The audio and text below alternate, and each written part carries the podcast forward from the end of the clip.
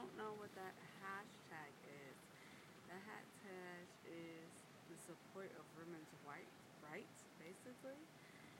And it is about abortions. Now, me personally, I've never had an abortion. But what I will say is this I have plenty of friends that have had abortions or have had problems carrying a baby and have had to have an because of that.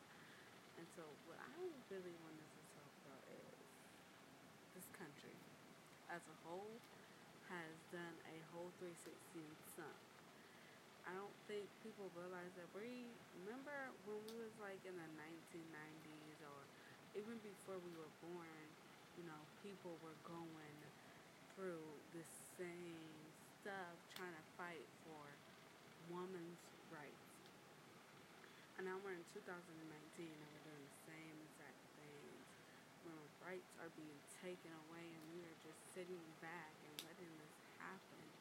I think it is a great cause, this um, you know me hashtag, because it it just really shows what type of society we are living in. Um, one of the things I want to say, not just for black women, but also for Caucasian, oh, I can't talk today, white women, is that um, absolutely should it be your right to choose if you want to carry a baby? Yes. Um, what I will say is that I have had two beautiful kids that um, I didn't have abortions with.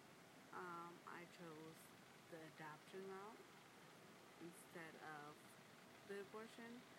I just kind of feel like if you're going to lay down and have a baby, then you should be woman enough to carry that baby and, um, you know, give it up for adoption. Um, there's a lot of health factors that come in with um, having an abortion. So um, I just want to keep that in mind for everybody. And it's not like I'm not against abortion, but I'm also not pro-abortion either. I am like in the middle, if that makes sense at all.